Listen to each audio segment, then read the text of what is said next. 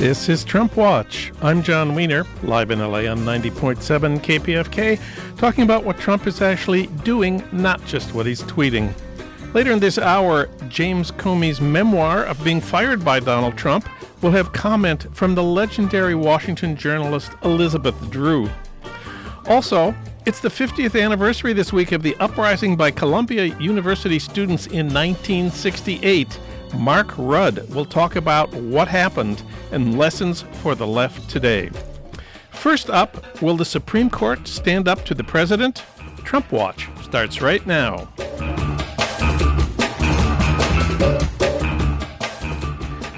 Yesterday, April 25th, the Supreme Court faced its first great Trump test, the Muslim ban. The court heard oral arguments in Trump versus Hawaii, a challenge to the legality and constitutional and constitutionality of Trump's immigration order, which indefinitely bars 150 million people, a vast majority of them Muslim, from entering the United States. It's a lawsuit that epitomizes the nature of the Trump presidency. For comment, we turn to David Cole. He's National Legal Director of the ACLU, which has been counsel in successful challenges to all three versions of the ban, including the one now pending before the court. We reached him today, not far from my hometown of St. Paul. He's across the river in Minneapolis. David Cole, welcome. Thanks for having me, John. Well, let's start with the constitutional issues in this case with the wonderful name Trump versus Hawaii. Well, the basic issue is uh, can the President of the United States uh, engage in uh, the targeting of a particular religion uh, for disfavored treatment. Uh, under the Establishment Clause, it is uh, clear in, in, in, the, in the case law that the government must maintain neutrality among religions. It can't single out particular religions to lift them up or to, uh, to disfavor them. and the contention here that we made, and we've made successfully thus far, is that President Trump promised to ban Muslims uh, as a candidate. He then told us that he would do so by using territories or nations uh, as a proxy uh, for religion. Uh, he then came into office and within seven days of taking uh, the oath of office, put in place the first uh, Muslim ban on seven predominantly Muslim countries.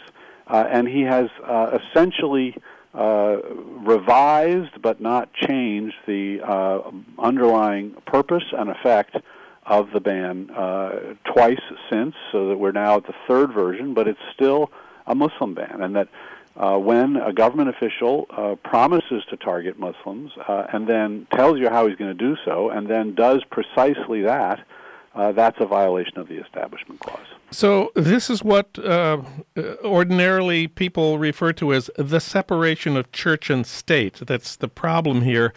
Uh, we say Trump said he wants to prevent people with one particular religion from entering the country. He said it. He said it literally. Isn't that correct?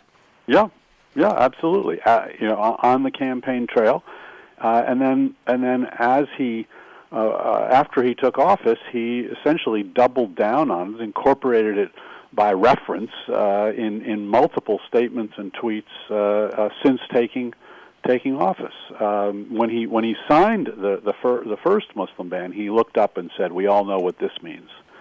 He went on Christian National Christian Broadcast Network the day the first um, ban was put in place uh, to explain that it was designed to favor Christians over Muslims. So he couldn't have been more explicit about his purpose. Yeah, the quote that I found is uh, that he, on the campaign trail, he called for, quote, a total and complete shutdown of Muslim, Muslims entering the United States, close quote. And the reason he said we needed that was, quote, Islam hates us. So it seems pretty clear this is about a religious group. Absolutely. Uh, of course, the government's uh, uh, defense is that really this is a national security issue, not a issue of uh, discriminating against people of a particular uh, religion. Um, the countries whose all of whose population are banned from entering the United States are Iran, Libya, North Korea, Somalia, Syria, Yemen, and some from Venezuela. Uh, what is the evidence that the people from these countries uh, uh, pose a national security threat to the United States? What's Trump's evidence? Well, he hasn't put forward any uh, any real evidence. Uh, the, in the initial executive order, which targeted seven uh, predominantly Muslim countries, between 90 and 99 percent Muslim populations, he identified uh, not a single person from any of these countries who had committed a terrorist offense in the United States. In the second uh, version of the executive order, after the first was struck down, and he put out a revised version, in that ban he uh, he targeted six uh, predominantly Muslim countries. In that, he gave a single example. It was a man uh, who had come from Somalia and then had been uh, arrested and convicted of providing material support to terrorism. But the problem with that example was he came when he was three years old. uh, so it's not like uh, you know there was uh, some some vetting problem with him when he was three years old. He was radicalized while here. Uh, and, and engaged in, in, in criminal activity. So, so very, virtually no evidence um, uh, that that these uh, that individuals from these countries have posed a threat, or that the ordinary methods that Congress chose to deal with um, immigration are insufficient, and that is where there is a country uh, as to which there's evidence of uh, terrorist support, state sponsors of terrorism, or a country that doesn't provide us with, uh, you know, fully sufficient information about the individuals that we are vetting uh, Congress provided for a specific set of procedures, a, a kind of uh, heightened vetting uh, process, a, a, burden on the, uh, the the foreign national who is seeking to come here to demonstrate uh, that he is not a threat, uh, that he is not I- involved in any kind of terrorism, and unless he can prove that he's not, he, he he's denied entry. But it's on an individualized basis. Trump threw all that out and instead imposed a nationality based bans, initially on seven Muslim countries, then in the second version on six, and the third version on five, uh, but added North Korea and Venezuela, which are not Muslim countries, but also are countries that send virtually nobody to the United States. North Korea almost zero people, and Venezuela the ban is only on a certain uh, a small number of government officials, not on all nationals of Venezuela. So Iran, Libya, North Korea, Somalia, Syria, Yemen, some people from Venezuela were these the countries behind the 9/11 attacks? No. Just thought I'd check no. on that. yeah. no, absolutely not. This is a this is a Muslim ban, and and look, you know, I, I, as as we argued in the court, had any other government official in any other setting said the kind of things that Trump said uh, in targeting a particular religion, and then adopted uh, a policy that was precisely what he promised to adopt, the courts would, in seconds, strike it down, including the Supreme Court. Uh, and the and the, the the government's argument is, yeah, well, maybe so, but this is the president of the United States and he's u- he's exercising his immigration and national security authority, and therefore, uh, therefore what? Therefore, he should be able to discriminate against uh, against Muslims. Uh, I, no, they've they've never made a, a, a cogent argument, or indeed any argument, as to why exercise of the immigration authority or the protection of our national security requires discrimination against a particular religion.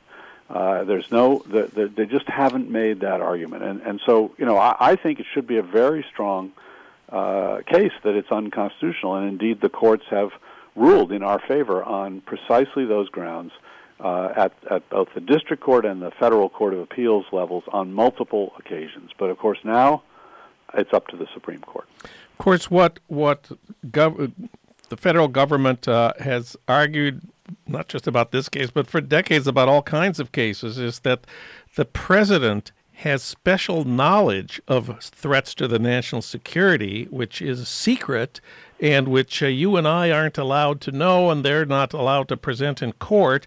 And therefore, the court should defer to the president because he knows things that judges don't know. And uh, what do you say to that argument? Well, I think it's a very, very troubling argument. Look, I, you know, obviously the president has uh, has has to have a fair amount of uh, of leeway when it comes to national security matters, but it's not blind deference. Uh, and we we we have one historic example of that kind of blind deference, and that is the Japanese internment. When the government uh, the, uh, under FDR interned 110,000 people, uh, 70,000 of them U.S. citizens, simply because they were of Japanese uh, heritage or ethnicity, and argued to the courts that you should defer to us. We've determined that these people pose a threat uh, of sabotage, of espionage, but we can't identify which ones pose a threat, and so we need to lock them all up.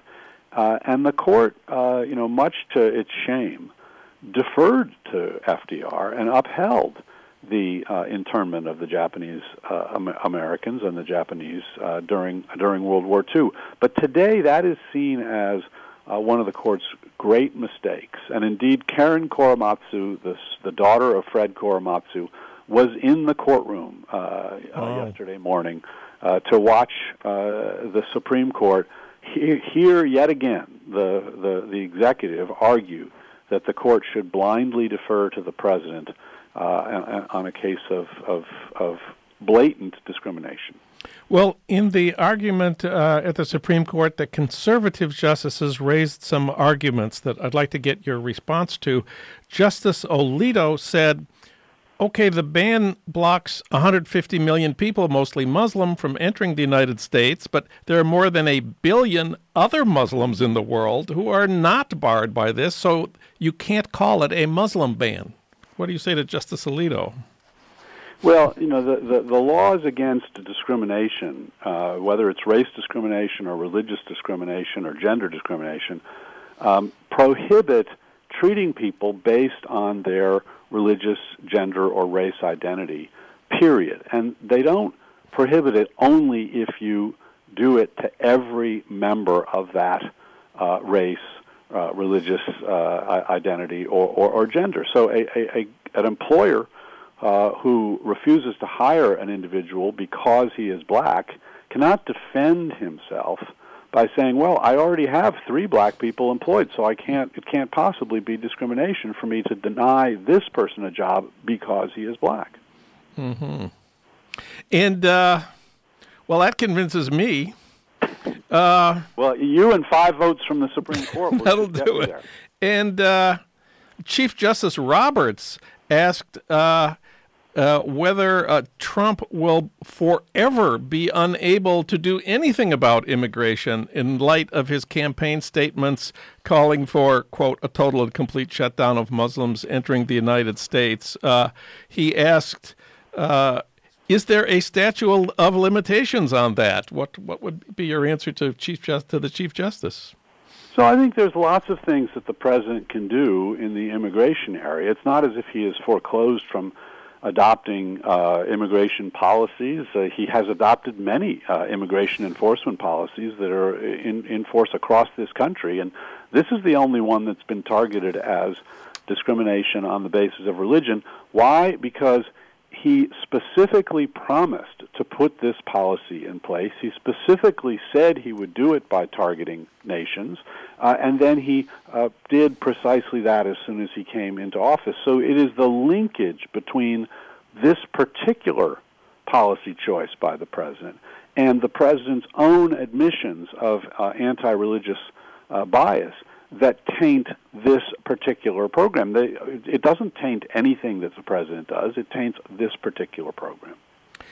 And in in the uh, government briefs to the justices, uh, the administration argued that the court must not engage in quote judicial psychoanalysis of a drafter's heart of hearts close quote what do you say to the argument that we cannot know whether there's anti Muslim bias in Trump's heart of hearts?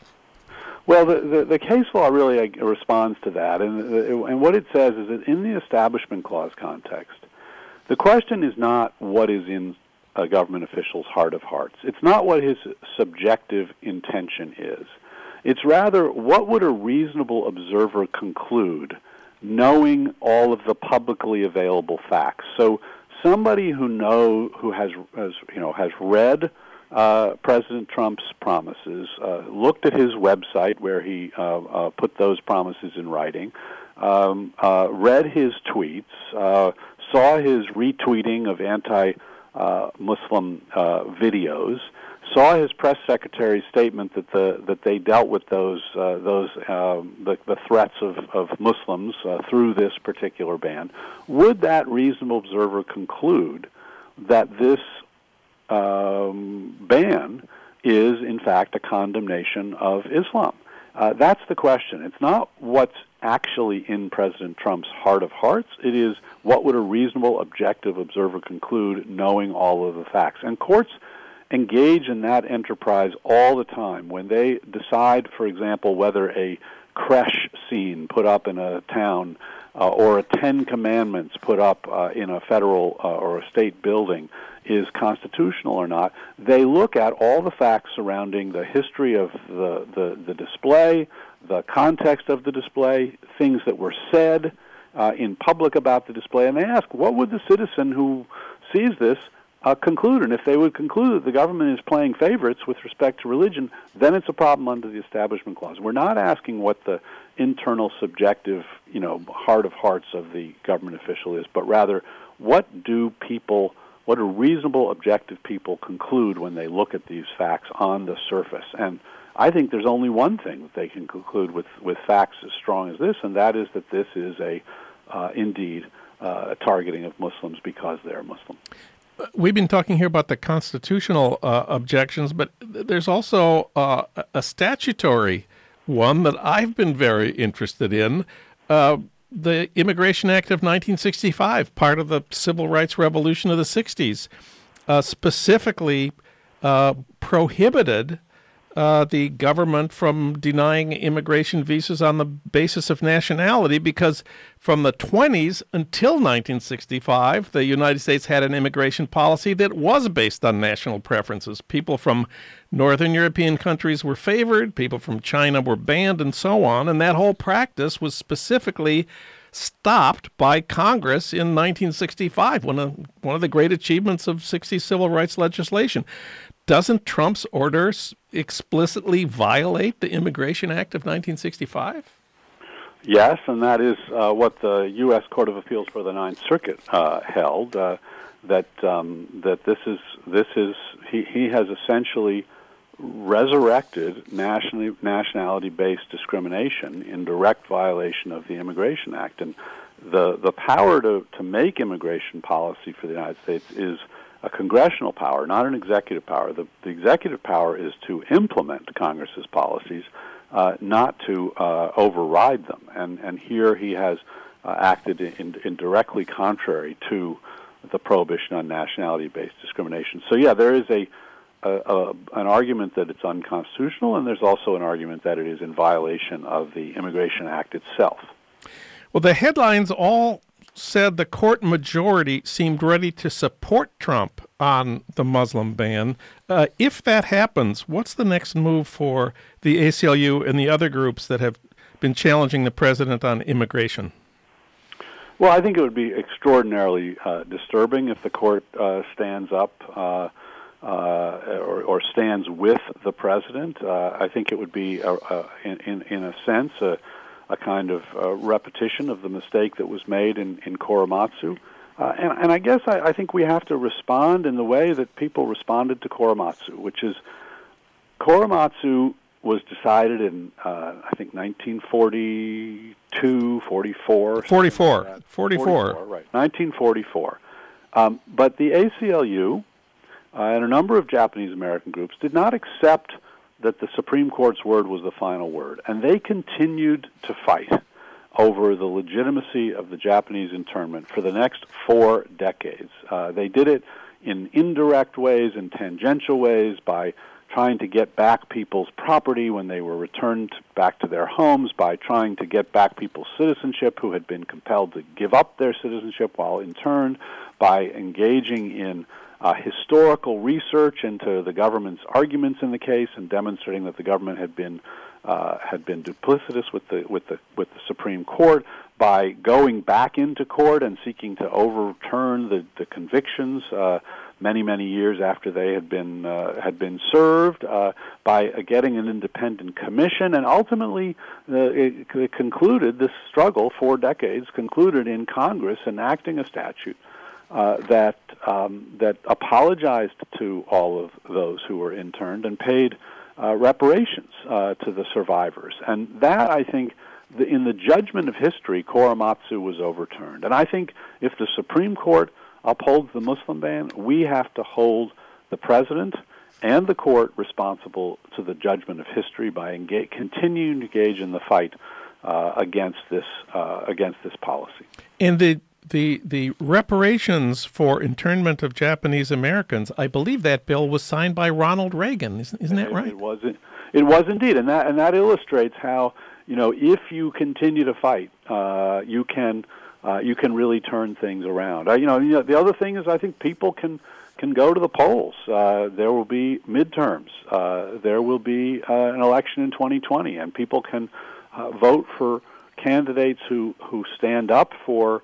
Uh, for equality of all religions, who condemn uh, the uh, the targeting of of Islam or any other uh, religion for disfavor, who treat uh, human beings as individuals and not as simply reduced to their religious convictions, and and and that would put an end to the Muslim ban in the in the in the in the near term through political and democratic means.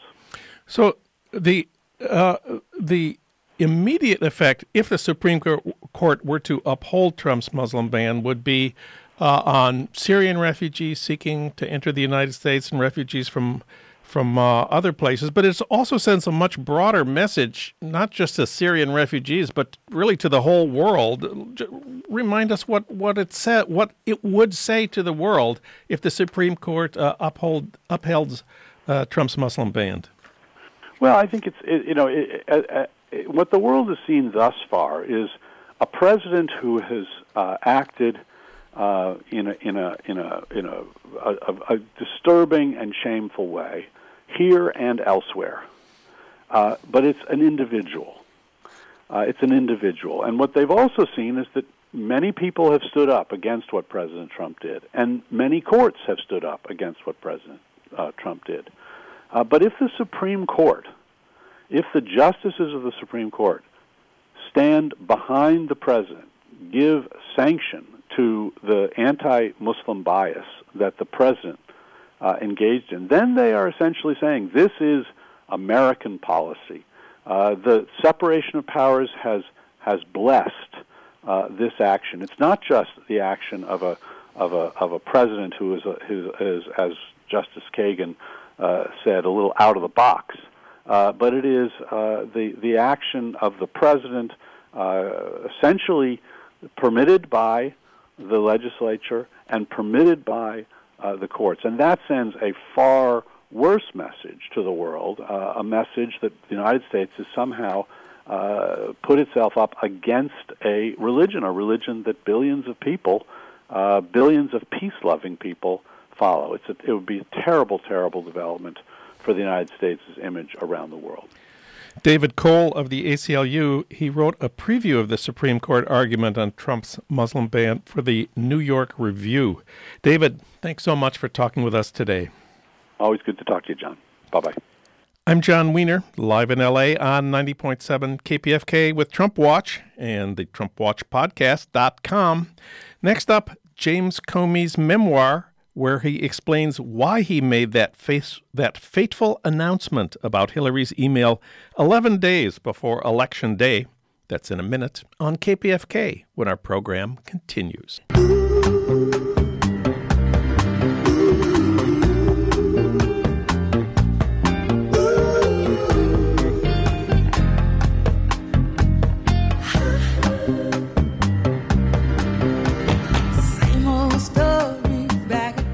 It's the same old story. This is Trump Watch. I'm Jon Wiener, live in LA on KPFK, streaming at kpfk.org, and online anytime you want it at TrumpWatchPodcast.com. Later in this hour, it's the 50th anniversary of Columbia 1968. Mark Rudd will be here with some lessons for the left today. Now it's time to talk about James Comey's famous memoir. It's called A Higher Loyalty. For that, we turn to Elizabeth Drew. She's a longtime Washington journalist and author of the book Washington Journal Reporting Watergate and Richard Nixon's Downfall. She wrote about Hillary Clinton's campaign memoir, What Happened, for The Nation. She also writes for the New York Review, The New Republic, and other publications. Elizabeth Drew, welcome to the program. I'm happy to be here. Well, the heart of Comey's book is his account of the campaign and that famous announcement that he was reopening the FBI investigation of Hillary Clinton's email 11 days before Election Day. You say the book's explanation of why he did that is different from what he's been saying in the interviews for his book tour. Uh, please explain the differences. Well, I what I did was not only read the book, but I watched him all week.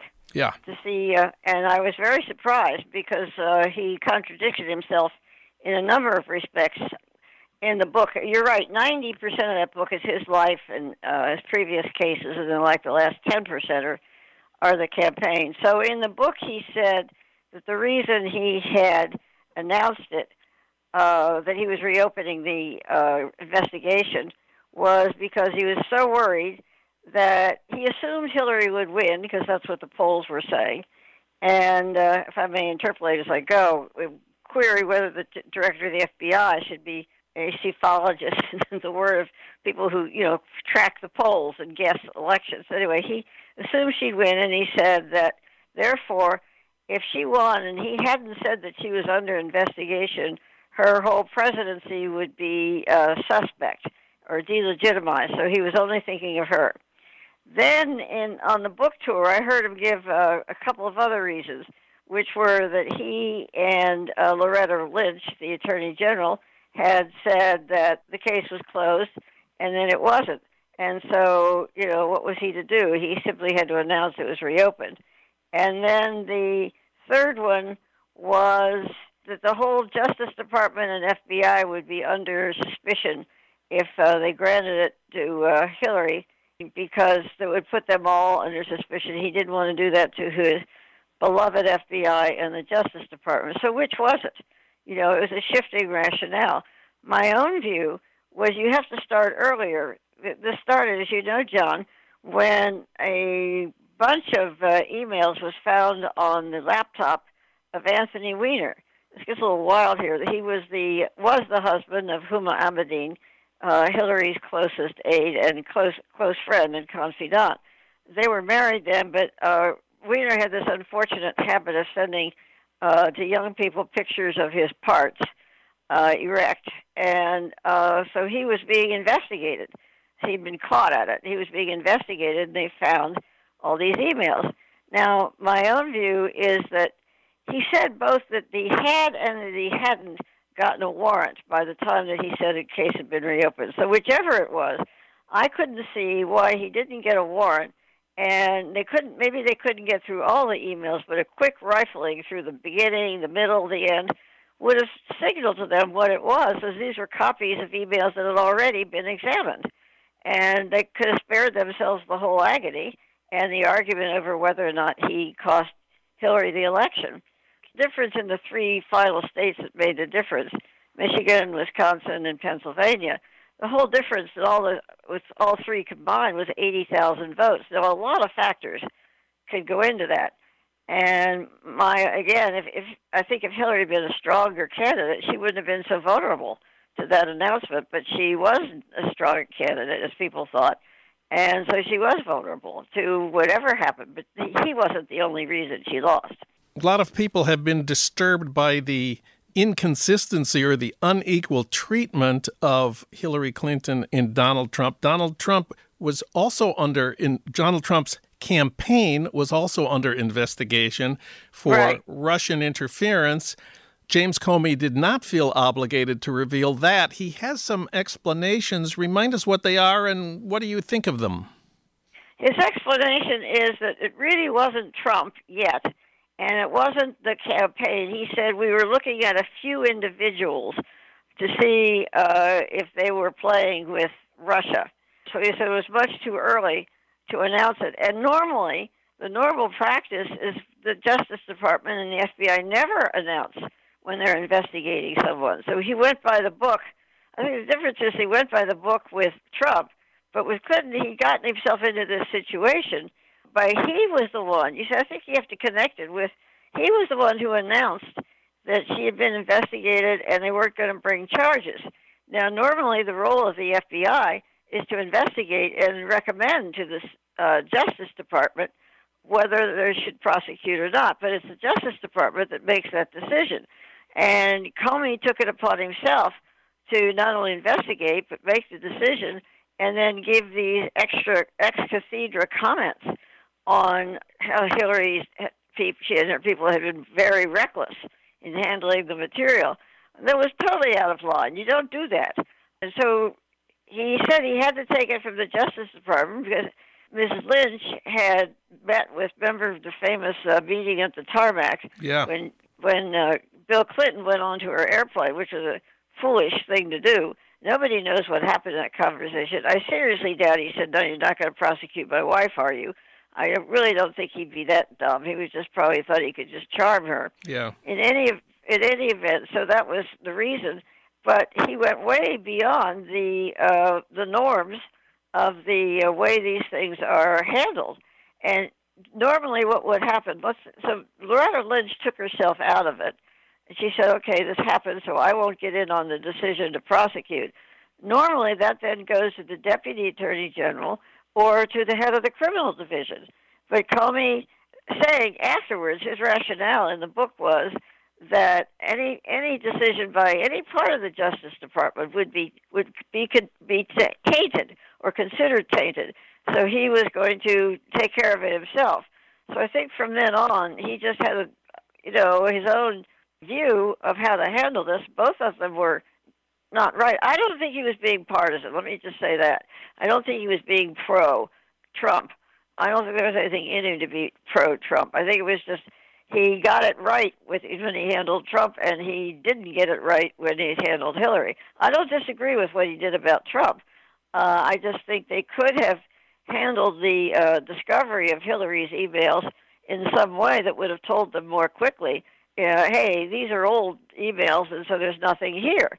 But he was also under a lot of internal pressure from the some agents in the in the Washington bureau, and many agents in the New York bureau who were saying, uh, you know, you've got to you've got to make a new investigation. You got to get it out there. We're going to leak it. And Rudy Giuliani was saying, "Oh, you can't, you know, something big is coming." So how did he know it was being leaked to him? So he was kind of cornered by his own people. Comey was. That's a management problem. That's not a legal principle. Yeah. And then there's the question of impeachment. Comey had some, uh, I would say, remarkable views of impeachment that uh, that he's expressed uh, during the publicity tour for the book. You know a lot about the impeachment of Richard Nixon. It's the central event in your book, Washington Journal, reporting Watergate and Richard Nixon's downfall. Remind us what Comey has said about impeaching Trump. Well, he said two different things. Again, in the interview with George Stephanopoulos, which was the first one, it was that Sunday night, yeah. an hour long interview on ABC. And he said to George, who asked if he thought Trump should be impeached, he said, No, that would be a cop out. It's much more important that the American people take it upon themselves to vote him out of office. Well, this showed no understanding of the point of impeachment which the founders put in there. You know, the presidency is Article 2 in the Constitution. And the first part of Article 2 is impeachment. And then, and then they get to the powers of the presidency. They felt so strongly about it. And the point was to have recourse during a president's uh, time in office if he is breaking the law or doing, you know, terrible things so bad that it calls for an impeachment. Otherwise, there's no recourse. So he must have been told by some people that he got it wrong, because the next time Stephen Colbert asked him about it, and he changed it, and he said, "Well, the facts and the law will decide whether or not there's impeachment, but he just wants the American people to think hard about our values." That was that's what he kept saying throughout the book. That that was really the point of his book. And I think the problem is, I'm sounding pretty harsh on him, and I, I'm not as harsh as many of the critics, was that he was writing a revenge book because he, you know, he was so stunned and shocked and angered at having his really quite long and quite honorable public career cut short by Trump because Trump was mad at him. So he was getting even, and that's very problematic. The question whether he should, he's a witness in the investigation, in Robert Mueller's investigation. So should a witness be writing a book and, you know, people will resent him for making money off of stuff that he owed the system, et cetera, et cetera. So I think he just, I think Comey is actually an honor, basically an honorable man who played the angles a bit too much, and he was just kept getting it wrong. I think there's a bit of a tin ear too with him. You said you called this the idea of writing a revenge book was improper because Comey is at least potentially a witness. Uh, in Robert Mueller's case, exactly what kind of witness is he, and what is the crime that he may have witnessed?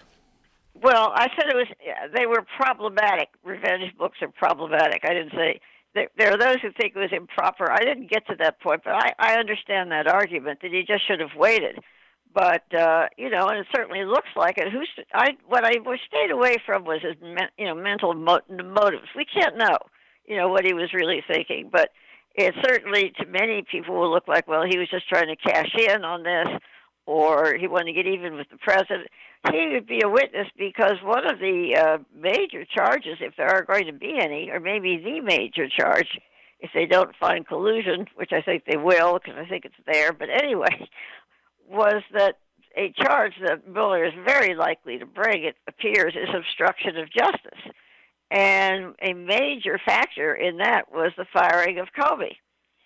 So he is a witness in that, and he is a witness in the series of events that he put in his memos of the president doing various things that were trying to block the investigation or block parts of it. Telling his, you know, Trump telling Comey to uh, please let it go with Flynn, and a couple of times.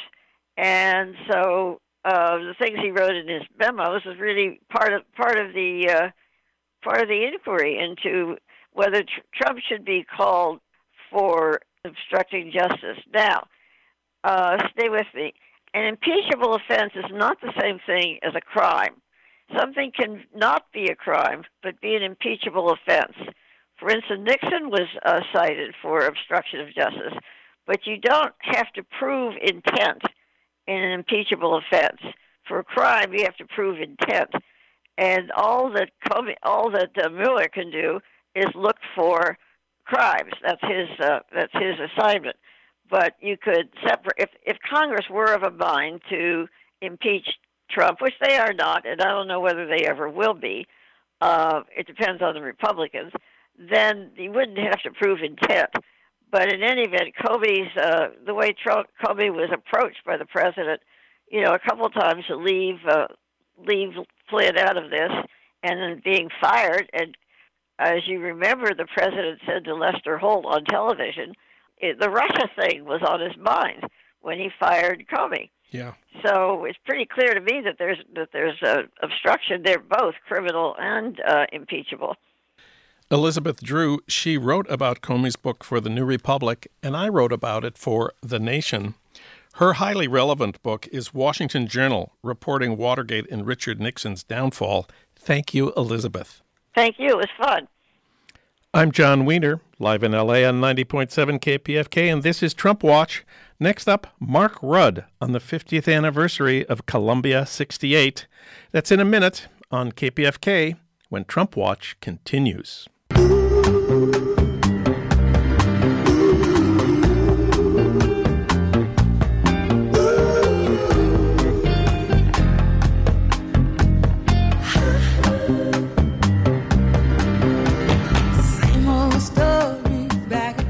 It's the same old story. This is Trump Watch. I'm Jon Wiener, live in LA on KPFK and streaming at kpfk.org.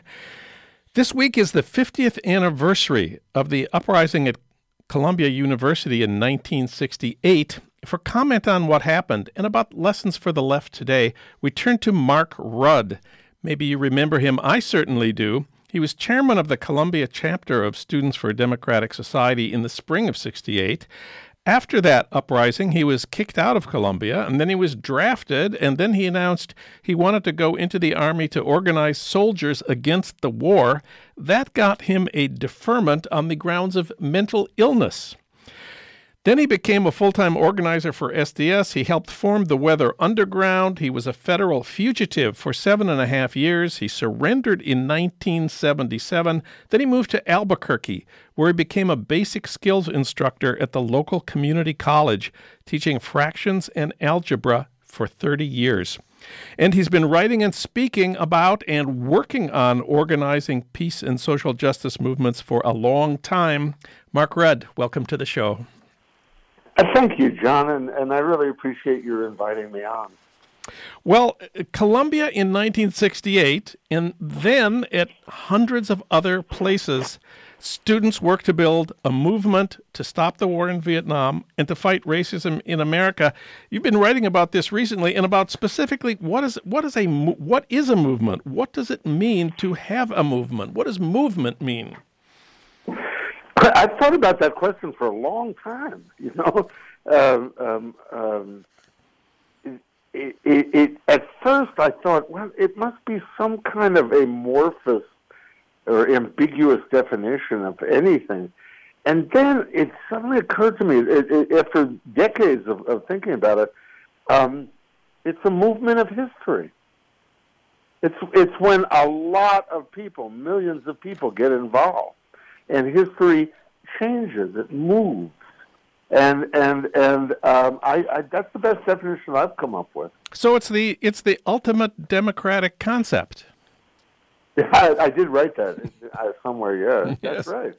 so so how how did you build a successful movement at Columbia? Well, there was a, uh, uh, great question because that's that, I've been I've been trying to um, analyze that for years in order to express it to people.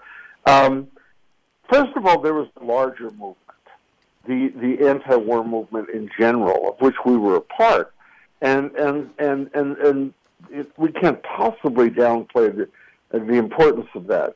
Um, but on the other hand, we have similar situations right now uh, with, for example, the movement to stop global warming or the movement to end mass incarceration. So there, there, there are these larger contexts. But at Columbia specifically, we strategized. Uh, uh, uh, kids sat down and said, how do we grow in power? How do we get more people involved? And how do we, we add to this movement, the larger movement? That was always our goal. Um, myself, I had no experience organizing. I, I came from a, a more or less apolitical family um, in, in suburbs of New Jersey. But what I found at Columbia when I got there in, in September of '65 was a whole bunch of red diaper babies. The, I mean, you may be old enough, John, to, to remember the t- uh, uh, the meaning of the word red diaper. Baby. I, I am indeed.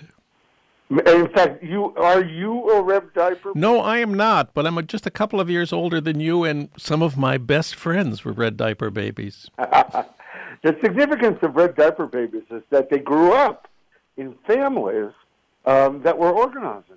Yeah. Communists, socialists. Uh, I include labor as red diaper, but I've I've, I've, I've often heard um, talk of pink diaper if you if you weren't really a communist, you know. Yeah. But I, I include them all as as red diaper babies. But the main thing is this: they had experienced the organizing tradition that built the labor and civil rights movement. Yeah. That tradition is, is a is is a, a pretty straightforward tradition in in building our numbers and our leadership. The way to do it uh, involves building a, a, a, number of things: building relationships with people, uh, uh, learning to trust each other, uh, sitting down and strategizing together on on on, on how to grow the movement, um, creating coalitions between different kinds of people because uh, no no one group can can can accomplish a major social change. Can't happen. So these are all elements in strategic organizing. We learned them from the um, Red Diaper Babies. They had a kind of a mantra that they repeated: build the base. Build, the, base. base. Build the base. And Build what does it what does it mean to build the base?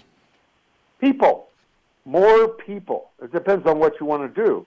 If the goal is is to show uh, opposition to war, you need many more people involved. Um, if the goal is to elect uh, progressive candidates, you need a lot of progressive voters. That's the base. And and um, in fact, uh, it's interesting here in in uh, New Mexico, um, post Trump, um, we've had hundreds of people flocking into the Democratic Party um, in uh, at, at the uh, precinct and ward level, the bottom levels, but they don't know what to do. So uh, a small group led by young people um, uh, got together and said, uh, "Let's figure out how to build the voter base. We'll use community organizing techniques." And um, they came up with a a, a, a, a, a teach a, a curriculum. Basically, they teach uh, precinct and ward chairs how to build the base at the precinct level. It's called Precinct 101. Uh, it involves how do you approach people, what do you ask them to do, um, how do you run a coffee uh, uh, for your neighbors. You know what's uh, it, it, it, it's interesting uh, that that that people are so um, unused to approaching other people uh, that that they need some instruction and some help. At Columbia, we spent a lot of time knocking on dorm doors. In fact, that's how I was recruited when David Gilbert uh, knocked on my door.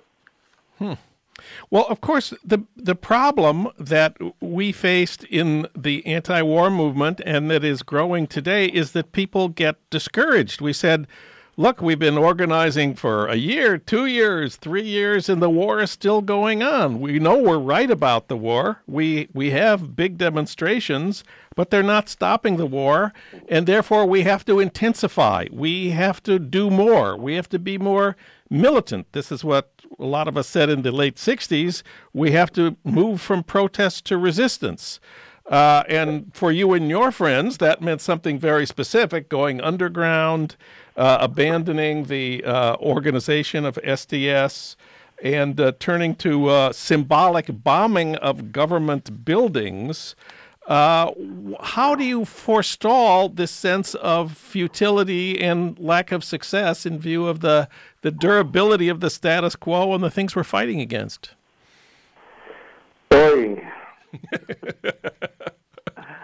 Um, 50 years ago, the, the, the dominant mythologies on the left had a lot to do with um, armed struggle and by any and black power by any means necessary and slogans like this. Um, it was an era of, of, of decolonization and and and and many of us thought that the only possible way uh, was was through through um, violence or armed struggle. Um, it it uh, it was very current in the world. Or- Yeah. and, and we had grown up with literature like Frantz Fanon and Regis Debray and and and and and you know theories that that kind of justified uh, the the logic of armed struggle. Fifty years later, and we know a lot more now. Um, we know we know that, uh, uh, for example, that um, nonviolent struggles around the world uh, have twice as much success uh, uh, as as violent struggles. Uh, this is a result of of quantitative study of 350 or more struggles carried on by um, a, young professor of political science uh, in in uh, Denver, uh, Erica Chenoweth, and her partner. I, I I don't have her name at the at the moment, but uh, they produced a report called uh, "Why uh, um, Civil Resistance Works," and um, uh, the the fact is that that um, uh, nonviolent struggles work, and uh, they, have, uh, as I said, twice as much chance of success. Um, now, nobody, uh, and just looking at our society, um, the goal is a mass movement. Small groups can't change anything; it's impossible. Um, the mass movement uh, can win goals. It has historically, but we need an even bigger mass movement to gain power. So, um, uh, what I advocate is um, building the mass movement, rather multiple mass movements now, um, involving more and more people, and and um, and also uh, um, uh, transforming the Democratic Party uh, into a party of the people, uh, in, in, order for us to gain actual power. Now, uh, there's another way to look at it, which is this: in violence justifies the government's violence. Also, we're, we're at a kind of a hair trigger uh, uh, moment uh, in terms of violence with the with the right wing. They are very well armed, uh, and um, any escalation on our part, or even a response to their to their uh, violence, uh, is going to justify um, a lot of, of gunplay, and, and and and and we are not ready for that, and I don't think we ever will be.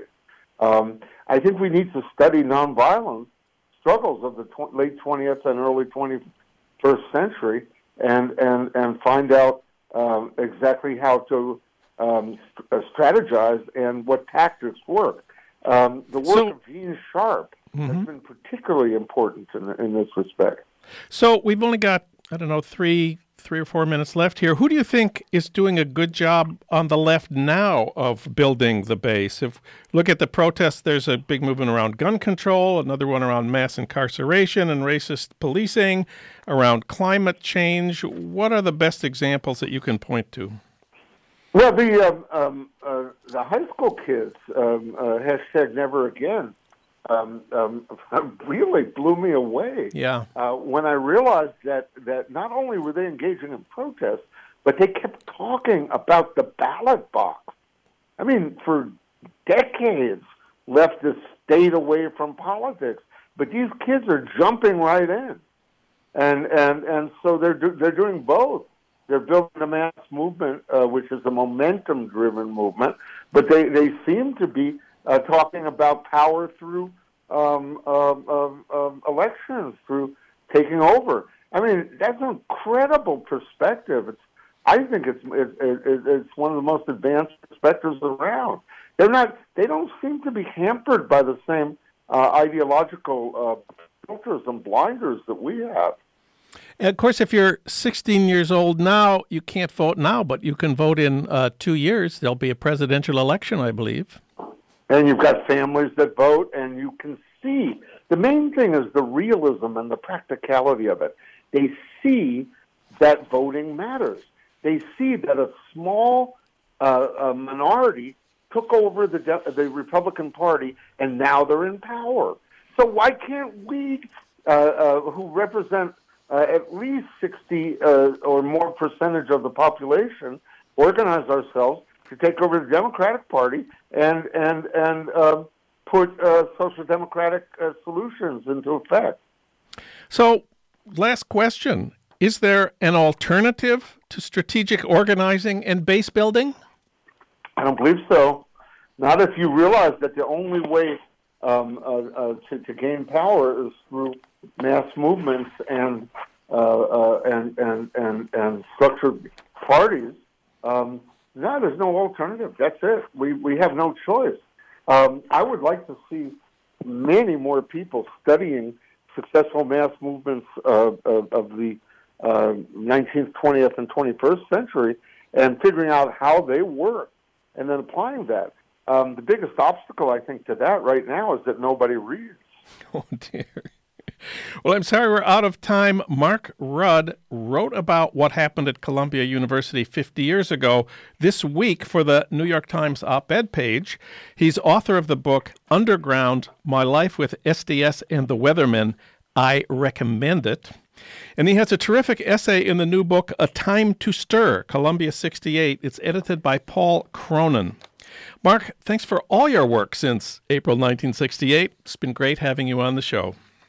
John, equally. Thank you very much.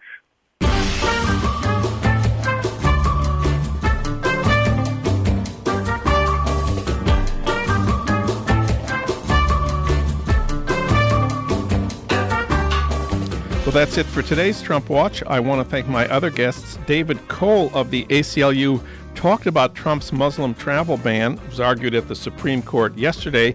You can read David's preview of the arguments at the New York Review Daily online.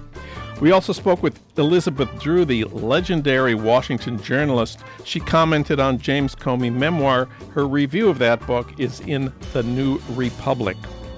Thanks also to our engineer, D'Angelo Jones. Thanks to our producer, Renee Reynolds. We had additional production help today from Lyra Smith. And thanks as always to Ry Cooder for our theme music, Mambo Sinuendo. Coming up at 4 tonight on KPFK, This Is Happening. Jerry Quickley. Hey, Trump Watchers, if you missed any part of this show or any of our recent shows, you can listen online anytime you want at TrumpWatchPodcast.com.